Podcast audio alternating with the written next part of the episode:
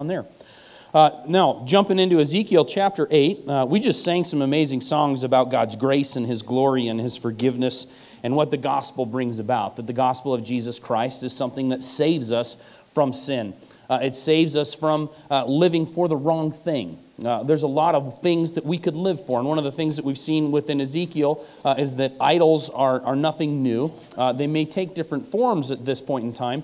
Uh, a few weeks ago, we talked about how the ancients, when they, when they worshiped an idol, they had a physical statue, a god, so, and a god named after that statue. So they had a god and they made a statue for it. And they would go and worship that god, that idol.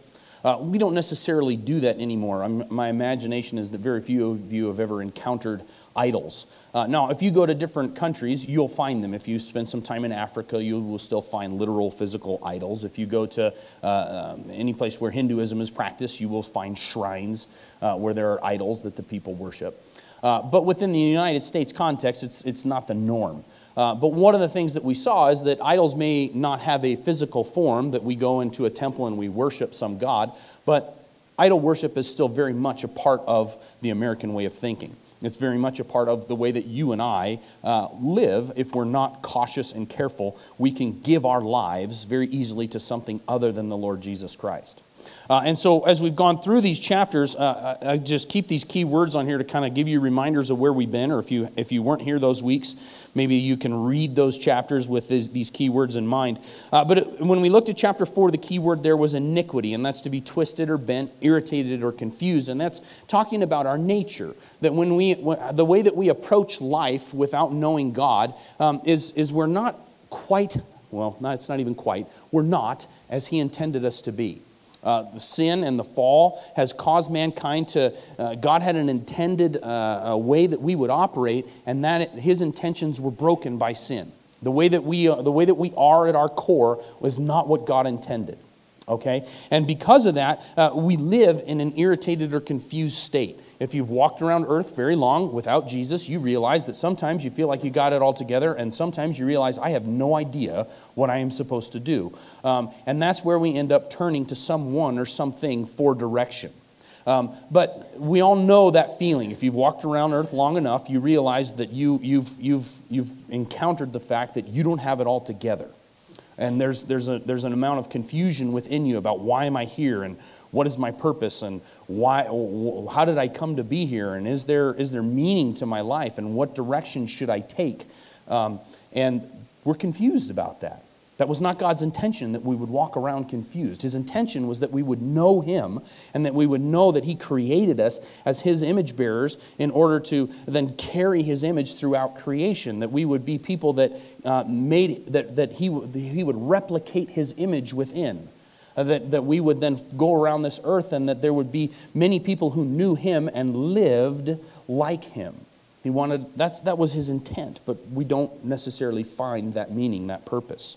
Key word in chapter 5 was rebel. And so, one of the parts of sinning is that we then find ourselves uh, in an obstinate, uncooperative attitude towards God, and our actions follow that. So, we have, a, we have within our, our, our twisted and bent nature, uh, part of it is that we would push God away rather than move towards him uh, in our, if, if you leave yourself to yourself you will push god away from you you will rebel against him and, and if you're wondering what's that like just think about being a teenager and your approach towards all authority as a teenager. Um, I was reading a book actually this week, and it's not just teenagers. I was reading a book this week by Tim Keller, um, and in, in that book, Keller, Keller said that uh, uh, the American people in general, he described us as, as a people who have an allergy to authority.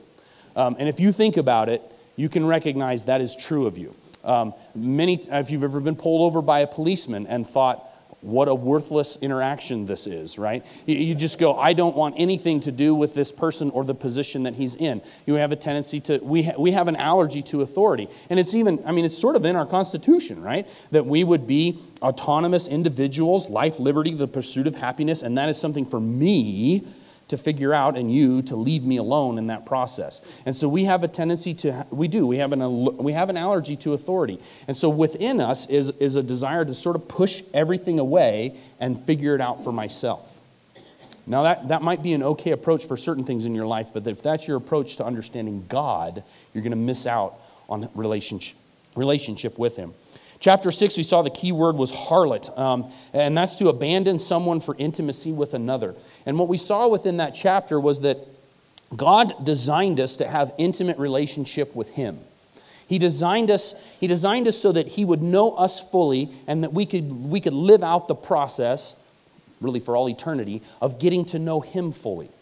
That we could, we could know God. Not, not just like wonder if he's there or wonder if he cares or, you know, he's not just this sort of distant, uh, you know, force that sort of maybe might do something every once in a while, but mostly he's just sort of watching back, sitting back watching what happens. But instead, God is this, he's this being who created us, he made us, he longs to know us and the deepest parts of our souls, and he longs for us to want to know him that way. Um, we're going to see in this chapter that there's a, there's a child parent uh, relationship that exists. And if you think about your relationship, if you have children, if you think about your relationship with them, uh, you want to know them and you want them to know you. Um, this last week, there were a couple times where, where my youngest boy, Decker, uh, he, he just he came and he just he plunked himself on my lap and he just wanted to be with me. Uh, he just wanted me. He didn't really want he didn't want what I had. He didn't want you know, he wasn't asking me for something. He just wanted to be with me. Um, and that's the kind of relationship that God longs for us to have with him. That we would go, I just want, I don't, I don't really care what you have, I just want you. Um, but what's happened is we haven't done that, uh, but instead we've abandoned that kind of intimacy with God and we've sold ourselves to something else. And this is where idol worship has started to come in. Uh, the key word last week was profane. Um, and profane means to pollute or defile. So God's character is defined by Him, not us. Um, and He's revealed it to us out of His grace. He's chosen to let us know who He is through His people, through the prophets, through the pages of Scripture, and ultimately through Jesus Christ. He's decided to let us know who He is. But what we have a tendency to do is we have a tendency to tweak who He is, pollute who He is, and defile uh, the the, the purity, the holiness of his character. It also means to treat something as common and disposable. And this is what the people of, of Judah that, uh, that Ezekiel is working with, that he's a prophet to, that's what they had very much done with God. They had treated him as though he were something that you could just use and throw away. He's a paper plate. You know, he doesn't really matter. It's just something you can use and then get rid of. Um, and God talked about how that made him feel. It literally said that he's been broken to pieces by that sort of approach towards him. This week, the key word that we're going to see here, the word is abomination. we've seen this word throughout these chapters, but abomination is a detestable thing or idol. It's something that God looks at um, and, it, and it turns his stomach. Uh, he sees us behave in a way uh, that, is, that, is, that is destroying ourselves and destroying others. That's really what idol worship does.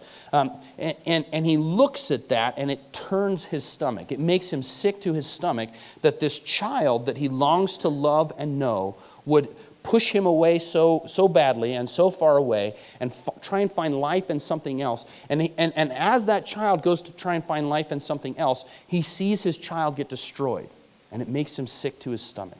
It turns his stomach that his children would go through that, that his children would be subjected to that.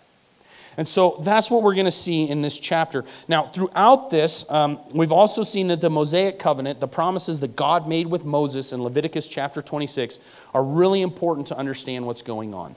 Um, God, God meets with Moses. The people have left Egypt and, and they're, they're in the desert, and God makes a covenant with them. He makes a promise, an agreement of relationship. This is how I will relate with you.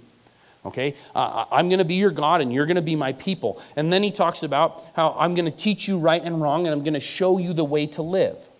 And, and if, you, if you'll follow me and you'll recognize me as your God and you'll be my people and you, and you take what I say is right as right and you take what I say is wrong as wrong and then you take the way that I'm teaching you to live those things out, you're going to receive blessing. You receive life. If you follow me as your father and listen to what I have to say to you about right and wrong and how to live, you will experience blessing and life. You will live a good life.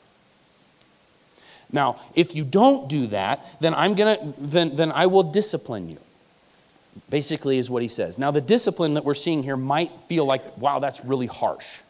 Uh, but what we have to recognize is how long the people have stiff armed God, how long they have pushed him away, how long they have said, I'm doing something other than, than following you. And the result of pushing God away, as we'll see it in this chapter, is violence and destruction.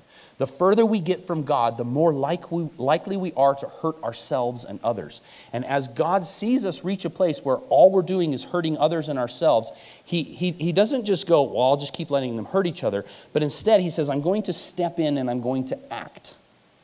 I'm not going to allow you to continue to destroy each other, but at some point in time, I'm going to step into your history and I'm going to act. Uh, and we see God do this with Noah, right? Uh, the people uh, in, in, Genesis there, it says that the people were, they, they had an attitude and actions where they, all they were doing all the time was hurting each other. Every intention of their heart was the destruction of someone else. They didn't have good in mind.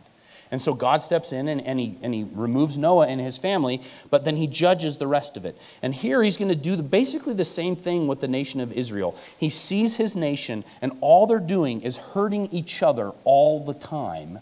And he steps in and he acts according to the promises that he made to Moses in Leviticus chapter 26.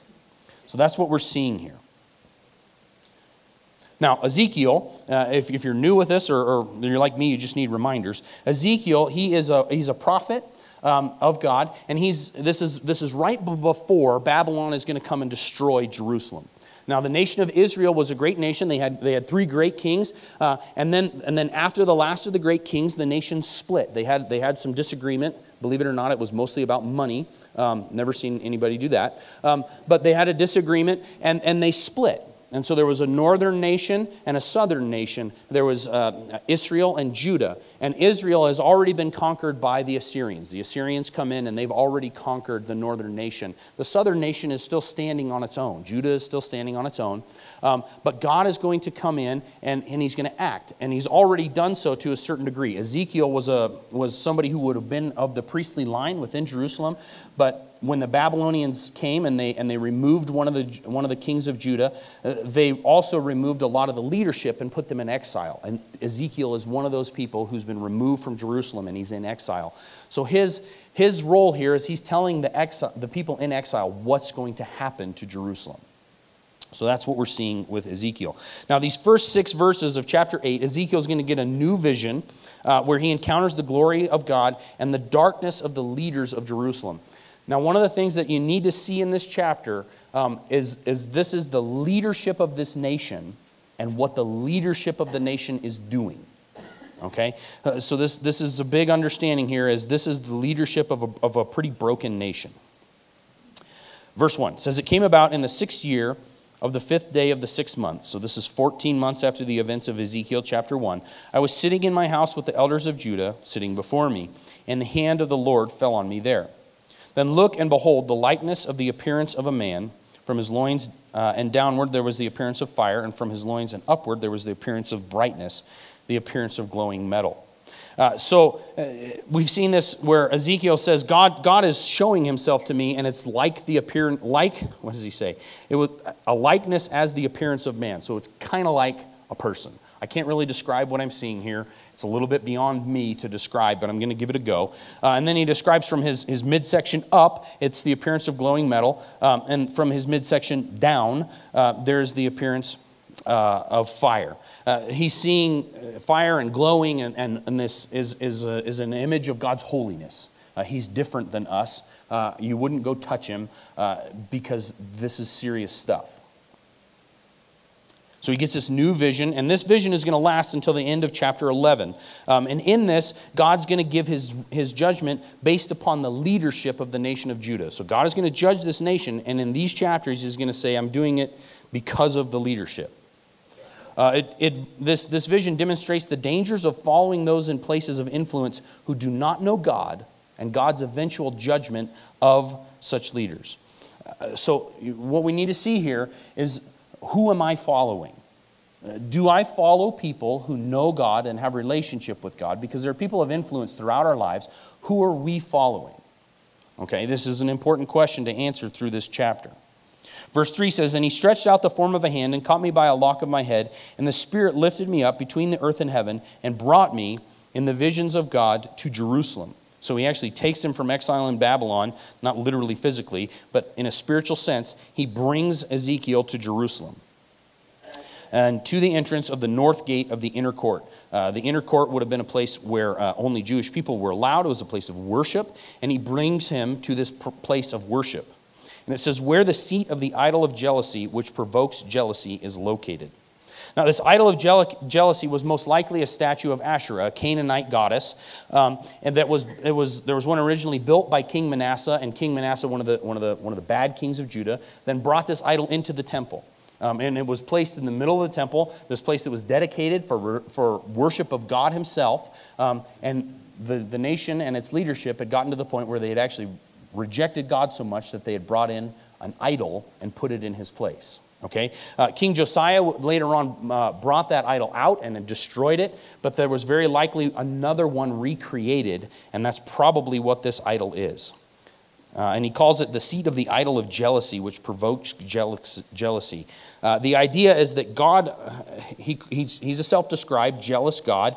And when you think of that, you can't think of like the weird high school boyfriend, but you have to think of somebody that genuinely cares about you. Uh, they, they know you, they love you, they create, he created you, and he longs for deep relationship with you. And, and when we give ourselves to something else, he's rightfully jealous. He's rightful to say, you're, you're intended to be my possession, but you've given yourself to someone else. Verse 4 And behold, the glory of God, the God of Israel, was there, like the appearance which I saw on the plain, which are the events of chapter 3, where Ezekiel had a different vision. But he's saying, The same God that I saw there is the God I'm seeing here, and he's getting ready to show me something. Then he, God said to me, Son of man, raise your eyes towards uh, raise your eyes now toward the north. So I raised my eyes toward the north, and behold, to the north of the altar gate was the idol of jealousy at the entrance. Uh, so there were different gates into uh, the temple, the temple compound, and one of these gates is called the altar gate, just simply because of its proximity towards uh, to the altar, which was in the sanctuary, uh, where where worship towards God was intended.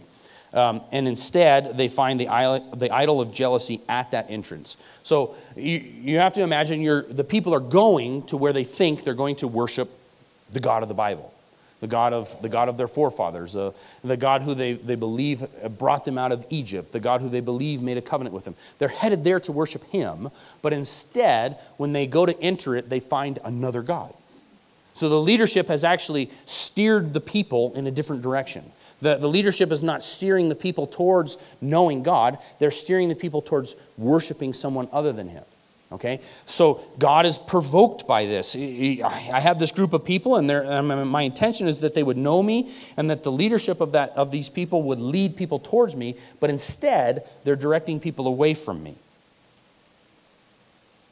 And he said to me, Son of man, do you see what they are doing? The great abominations which the house of Israel are committing here, so that I would be far from my sanctuary. But yet I will still, I will, you, yet you will see still greater abominations. That's a really amazing phrase there. He says, so that I would be far from my sanctuary. Uh, the people, it's not, that, it's not that God left the people, it's that the people pushed him away. God, God didn't one day look at his people and go, I'm out of here. I can't deal with these guys. Too much work. Um, you know, rebellious, obstinate, fighting me. I quit. I give up. That's not what took place. But instead, it was a, a repetition of push him away, push him away, push him away, push him away to the point where he's distant.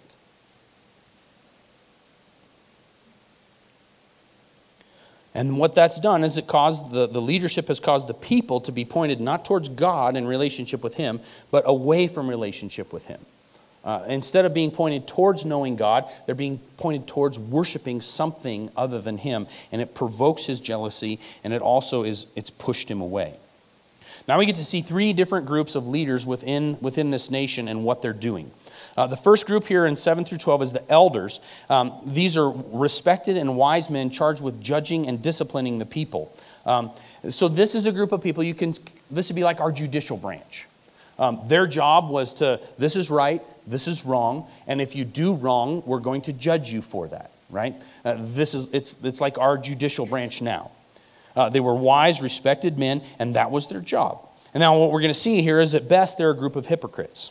Verse 7 Then he brought me to the entrance of the court, and when I looked, behold, a hole in the wall. And he said to me, Son of man, now dig through the wall. So I dug through the wall, and behold, an entrance. And he said to me, Go in and see the wicked abominations that they are committing here. Uh, so I entered and looked, and behold, from, from every form of creeping things and beasts and detestable things, with all the idols of the house of Israel, were carved on the wall around. So, this phrase here, creeping things and beasts and detestable things, these are idol uh, idols of worship probably taken from Egyptian gods. Um, one of the relationships that the nation had was with Egypt. Um, and they, they, they would often turn to Egypt for help.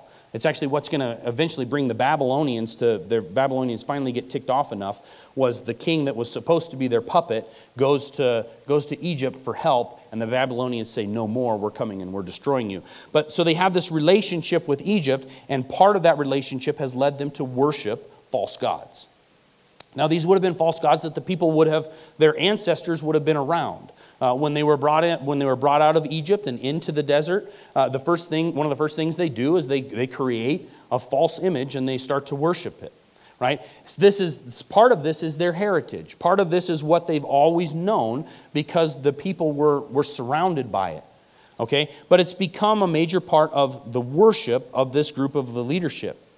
Now, there's an interesting uh, verse in 1 Corinthians chapter 10, verse 20, where the Apostle Paul equates idol worship with the worship of demons. He doesn't say it's just a wooden stick or some statue that has no life in it. He says that, that behind that statue and behind that idol is a spiritual force that you are worshiping. This is part of why it would turn God's, God's stomach to see his people worship it. Put it, put it like this uh, think, of, think of someone that you know and you care about. Take your child, and your child gets deceived by someone. Uh, they get on the internet, and somebody on the other end is pretending to be one thing, but really they're a creeper. And they, they start interacting with your child, and then they build trust with your child, and then they ask for things from your child that your child should never give them. Uh, that would turn your stomach for your child to be in that situation. If someone deceived your child to the point where they started giving away the intimate parts of their lives to somebody who was pretending like they wanted to help them, but ultimately all they wanted was to take from them. That is the same idea behind idol worship. It's something, an idol is something that promises you something, right? It was the God of war or the God of whatever, you know? This God was promising something to you. If you worship this God, this idol, you'll get this thing. But it could never deliver, could never actually give you what you wanted. And what Paul says is behind that, that statue is not just, not just lifelessness, but there's a spiritual force on the opposition of God that is trying to deceive and destroy you. Now, for us, we go, okay, but I don't have any idols.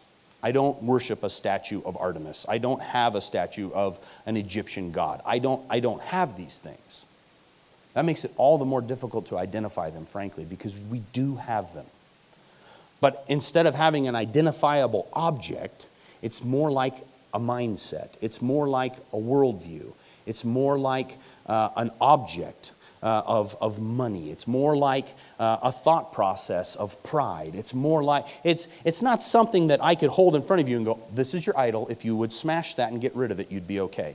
It's probably not that easy. But to think that you have no idols, you have nothing that you have given yourself to that you should have given, that you shouldn't, but instead give yourself to God, uh, I think would be a pretty uh, short sighted thought process it would lack the evaluation of who you really are. But this is the danger behind it. Now, verse 11, we see these leaders, and standing in front of them, standing in front of them, these idols, were 70 elders of the house of Israel. Um, and this guy's name, uh, I recently bought some software, and in this software, there's, a, there's an entire book. Um, it's it's uh, pronouncing biblical names, and I haven't read it yet. Um, so I'm going to do my best. Jaazaniah, the son of Shaphan, standing among them, each man with his censer. Uh, this was an incense burning uh, uh, thing that they wore around their neck for acts of worship. Um, with his censer in his hand and the fragrance of the cloud of incense rising.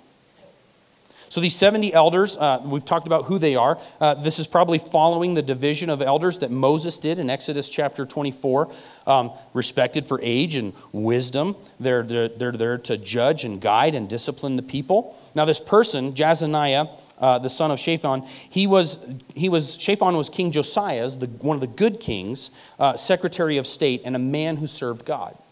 That's who that's who the dad of this guy is. He was the Secretary of State for Josiah, uh, the king that really tried to turn people back towards God, and this man served him. Now, his son is completely on the op- opposite side of the spectrum. And so, what you see here, uh, for, for this guy's son to be leading idol worship, shows how much change can happen in just one generation. Just one generation, uh, things can turn rapidly. If you're not paying attention to the idols that exist around you, if you're not, if you're not actually seeking after God, uh, one generation things can shift rapidly. They can also shift for the good rapidly, which is, which is a good thing. Uh, but spirituality is not something to be taken lightly, but instead we need to take very seriously our approach towards God and what we believe about Him. Then he said to me, Son of man, do you see what the elders of the house of Israel are committing in the dark? Each man in a room of his carved images. For they say, The Lord does not see us, the Lord has forsaken us. Son of man, do you see what the house of the elders are doing? They're committing these things in the dark.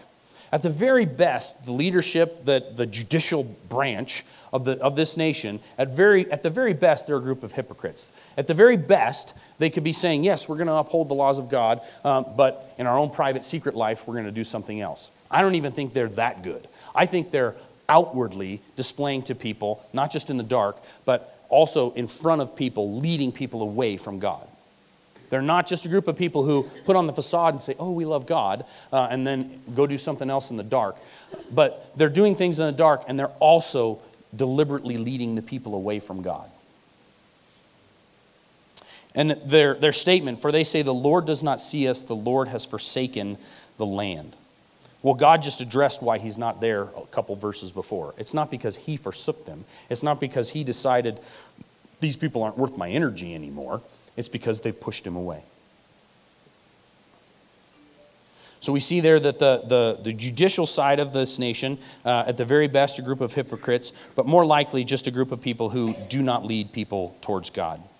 Verses 13 and 14, we're going to see the women of Judah, the core of the household, do not lead their children to know God, but instead worship false gods, the false god of a dying husband. And, and this, is, this is ironic. Uh, verse 13 says, And he said to me, You will see still greater abominations which they are committing. And he brought me to the entrance of the gate of the Lord's house, which is towards the north. And behold, women were sitting there weeping for Tammuz. Now, Tammuz is a Mesopotamian deity. Um, he's the husband of Ishtar.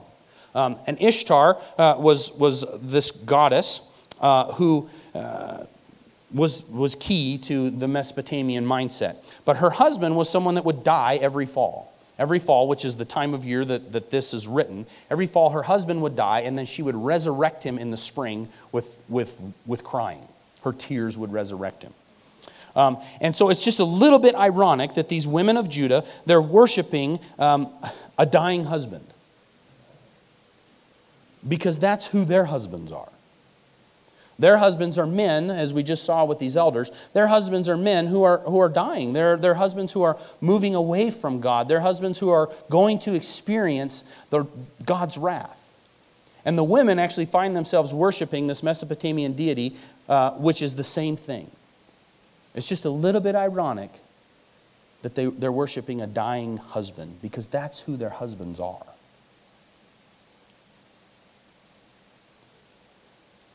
And one of the key things here is, is, is as you think about the family unit.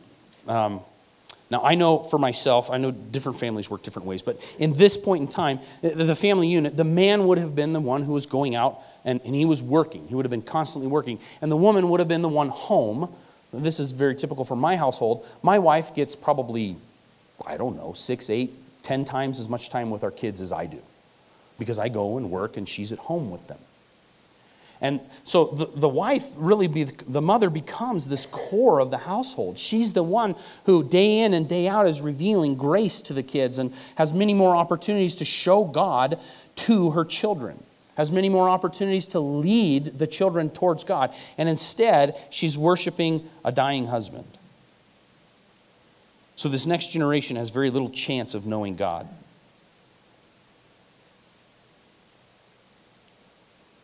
Verses 15 and 16, we see the priesthood. These are the religious leaders of Judah. They also serve false gods.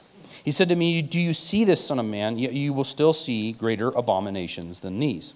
Then he brought me into the inner court of the Lord's house, and behold, at the entrance to the temple of the Lord, between the porch and the altar, were 25 men with their backs to the temple of the Lord and their faces towards the east, and they were prostrating themselves eastward towards the sun. So these 25 men, uh, there, were, there, were two, uh, there were two priests from each tribe and then the high priest. So 2 times 12 plus 1 is 25. So this is very likely the priesthood. And the priesthood of the nation is not worshiping Yahweh, the God of the Bible, the God of their ancestors, but instead they're worshiping a sun god. Now, me personally, I might worship the sun a little bit later if it stays out long enough. Um, so I, maybe I get where they're coming from. But they've left God. The priesthood, the people who are, they're supposed to be the representatives of God to the people. They've, they've left him. They don't know him. They have no relationship with him.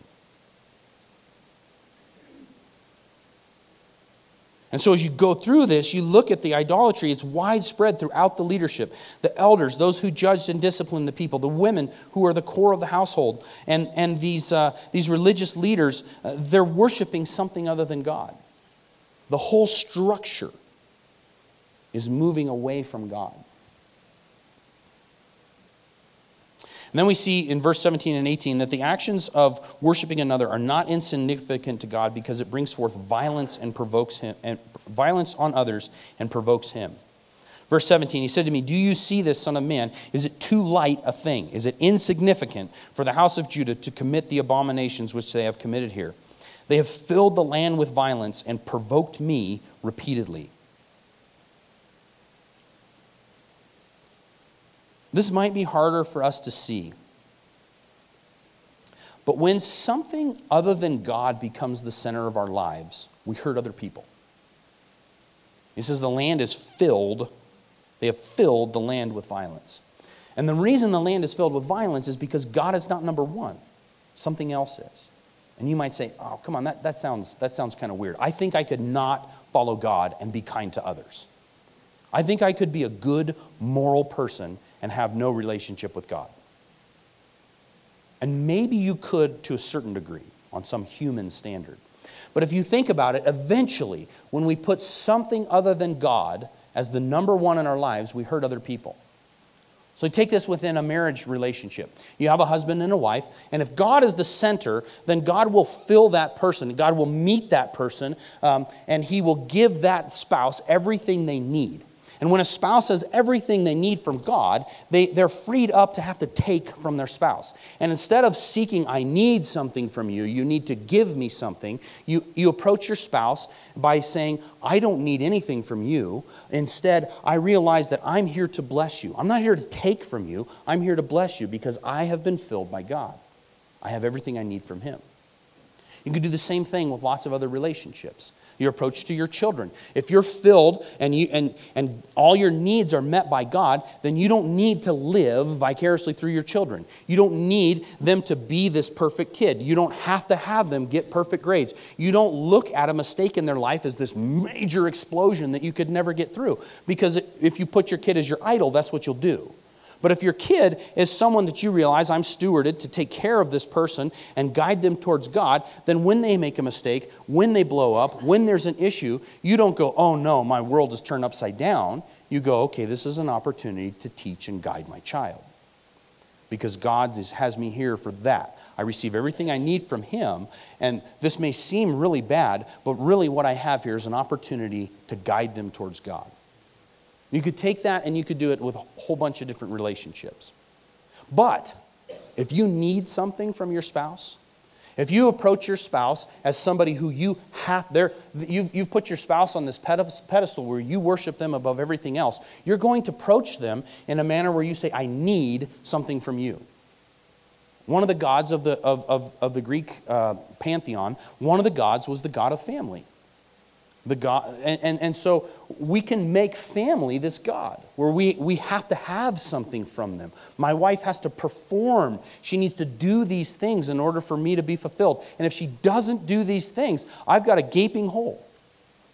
Or uh, my children, they have to be this child, and I need them to be athletic, and I need them to be smart, and I need them, and, and then they don't end up being some of those things, and they feel crushed by the weight you've put on them, and you feel crushed because they didn't measure up to these standards.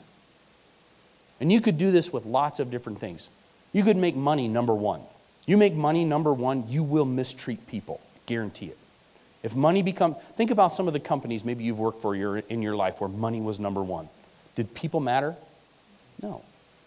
And so that's the point here. He says, They have filled the land with violence and provoked me repeatedly. They've taken me out of my rightful place. They put something else there. And because they put something else there, they will hurt others. There was a God of sex, right? You make sex this idol and you worship it, and I guarantee you will hurt other people. I don't care what anybody says within our society, the intimacy that exists within a sexual relationship is not light, it's not cheap. If you engage it, you will give something away and you will take something away, and you can't get it back. Okay? So that's what God is saying here. He's saying they have filled the land with violence. They're constantly hurting each other because they've rejected what I say about right and wrong and how to live. And that has provoked me, him, God, repeatedly. He says, For behold, they are putting a twig to their nose. That was a part of one of the rituals of sun worship. Uh, it's a little bit vague. Uh, we don't fully understand it, but it, it was part of the ritual of sun worship. Um, Therefore, I indeed will deal in wrath. My eye will have no pity, nor will I spare. And though they cry my ears in my ears with a loud voice, yet I will not listen to them. And you think, why, why is that God's approach? Why will he not have pity? Why will he not listen? And we talked about this last week because they have treaded down a path in the opposite direction of him too long.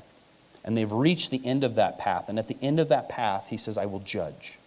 And there's a spiritual picture here that within our own lives, we pick a path, and it's either towards God or away from Him. You can say there's lots of paths, but there's two. Uh, there's variables on the one away from Him, but there's two. You're either moving towards Him, you're either moving towards Him, or you're moving away from Him. And He says, if you reach the end of that path where you are moving away from me, when we hit the end of it, there will be judgment. And there'll be a point in time where you will stand before God, say, you leave this earth today, you get in a car accident, and you leave this earth today, you will stand before your Maker, and the statement will be, I never knew you. And you'll look at him and say, I never knew you either, and you'll go different directions because that's what you've been doing all your life anyway.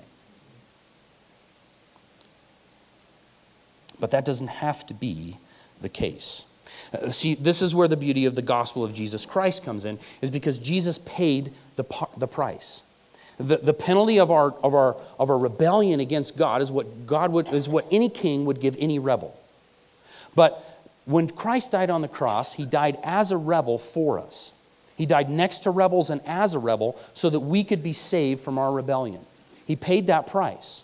And then when he rose from the dead, he offered us not a, not a, not a broken nature, but a new nature, a whole nature as God intended it. And then, he, and then he offers to live with us. See, these people, they're in darkness and they wish to have fellowship with light and glory, but it doesn't work that way. When you turn on the light in your bedroom at night, it's light. When you turn it off, it's dark. They don't go together. Paul says it this way in 2 Corinthians chapter 6. He says, You are not restrained by us, but you are restrained by your own affections. You are restrained by the thing that you love more than God. Now, in a like exchange, I speak to I speak as to children, open wide to all of us. Do not be bound together with unbelievers, for what partnership does righteousness have with lawlessness, and what fellowship does light have with darkness? Or what harmony has Christ with Belial, a, a false god? Or what has a believer in common with an unbeliever? Or what judgment has the or what agreement has the temple of God with idols? For we are the temple of the living God, just as God said, I will dwell in you, I will dwell in them and walk among them, and, they, and I will be their God, and they shall be my people. That's a promise in Leviticus chapter 26. I will dwell in them and walk among them, and I will be their God, and they shall be my people. Therefore, come out of their midst and be separate. That's Isaiah 52, says the Lord. And do not touch what is unclean, and I will welcome you. I will be a father to you, and you shall be sons and daughters to me, says the Lord Almighty. So, within the gospel of Jesus is are words like repent, confess, and repent.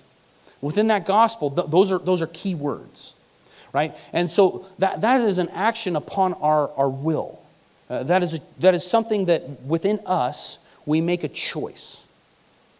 I will, I will confess. I will, it just means to agree with God that His ways are right and my ways are wrong. I'll confess that. Repent means to turn around, to go the other way. So if we're, if we're choosing a path and we've chosen a path in the opposite direction of God, part of the gospel is the word repent, and that means that I'm not going that way anymore, I'm going this way now. And I'm not going to turn back that way.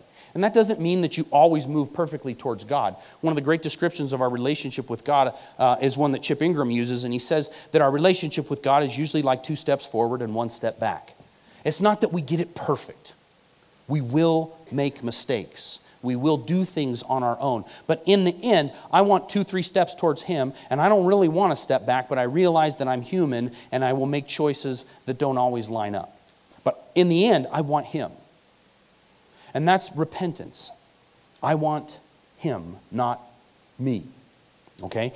Uh, and so this is the gospel. It's movement away from darkness and towards light. Jesus claimed to be the light of the world, and he knew what he was implying when he said that, and so did everybody who was listening. The question is will you listen? So, to the Christian, we need to eval- you need to evaluate who you follow and if they're deserving of that. If you've made that decision, you say, I'm a follower of Jesus, I'm not, I'm not moving away from him, I'm moving towards him. The question you have to ask is who are you following? Like the leadership here within this nation, who are you following and are they deserving of it? Some of us follow political parties. Some of us follow pop culture things. Some of us follow. We all have things that have influence on us. The question is do they deserve it?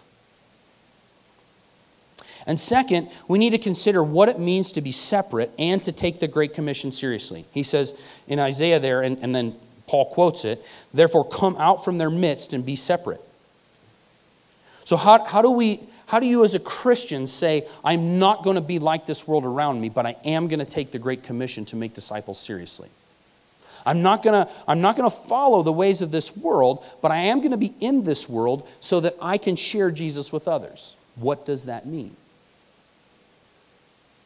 One of the most common perceptions of Christianity, I don't care what book you pick up, you go to Barna and do a survey, uh, you go to um, you pick up uh, one of them called Good Faith, you can pick up uh, a book called Unchristian.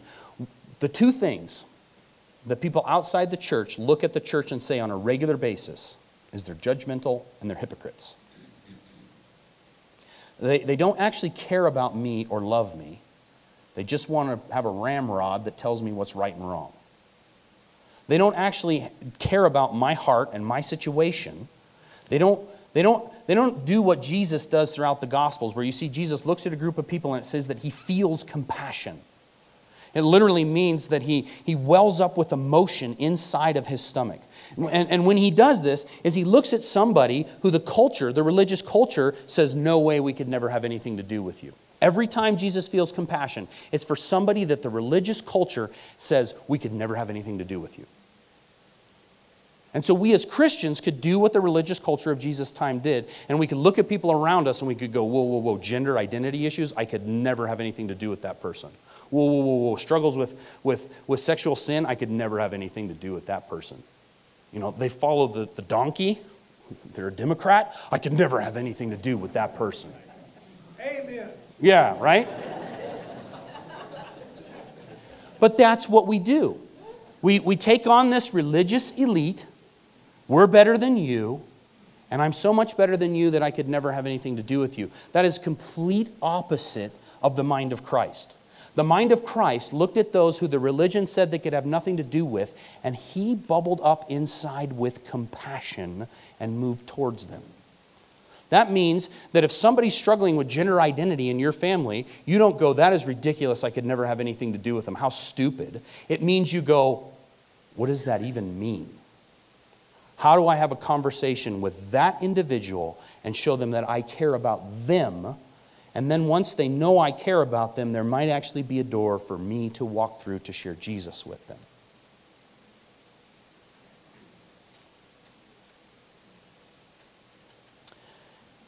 So, as a Christian, those are two questions you have to ask Who am I following, and are they deserving of it? And what does it mean to be separate and take the Great Commission seriously? Uh, to those who are not followers of Jesus, uh, the gospel of Jesus is speaking to you. If you came here this morning and you don't, you're not a Christian, you're not following Jesus as Lord, you, you're walking in a path in the opposite direction, the gospel is speaking to you. And it speaks in some terms that are kind of hard. Because the gospel says that at the end of the path of moving away from God is an eternity where you will be apart from Him. That, that, that's a hard statement. But it, but it is a choice of your will. If you want to keep moving away from Him, He says at the end, I will grant you that. But it doesn't have to be that way because the gospel of Jesus has dealt with the penalty at the end of the way. He's dealt with the penalty at the end where judgment should be. And he took that judgment and he died for you and he brought that upon himself. He loves you that much. And he wants relationship with you that much. And so uh, when you look at Jesus, you know, part of, part of us is, is, is our will. And we have, when we look at Jesus, we have to say, what choice have I made with him? But even a deeper part is will you allow Christ to impact your heart? Will you allow that kind of love in? Because He wants that relationship with you. More than your will, it's a movement of your heart to say, I want Him. Let me pray. Heavenly Father, we thank you this morning that you show us yourself through your word, that you've revealed your character, you've revealed your kindness, you've revealed the fact that you've made us for a deep and meaningful relationship with you. And when we go away from that, we find ourselves in a situation where we are unfulfilled. And because we're unfulfilled, all we can do is take from others. And when we take from others, you describe that as violence, and that violence, that taking from others, is something that provokes you towards action. In this situation with your nation, it provokes you towards action that is going to bring another nation to judge them. You're going to carry them away into captivity, and they're going to remember that you love them. For us as individuals, uh, God, that is something you do for us as well. Um, you, you act in our lives. You bring things into our lives. You bring your word and you bring people who know you and you, uh, you bring circumstances that might seem like they're crushing us. All of those things could be something that are showing us our great need of you. And so I pray for those who do not know you yet that are here this morning uh, that they would hear your word uh, that they would listen to the love that you have shown them. That they would confess that your ways are right and that they would turn the other direction towards you and make a decision to say, I will follow you, not just because it's the right decision, but because I see your love for me. And then for those of us who know you and have made that decision to follow you, God, will you show us the areas where we still don't have quite a good understanding of who we're following or why? Will you show us the areas where we're following somebody who isn't quite you? And will you show us what it means to be holy, to be separate, but also to engage a lost and dying world with the amazing good news of you and your love that you showed us on the cross through your son Jesus? Pray these things in Jesus' name. Amen.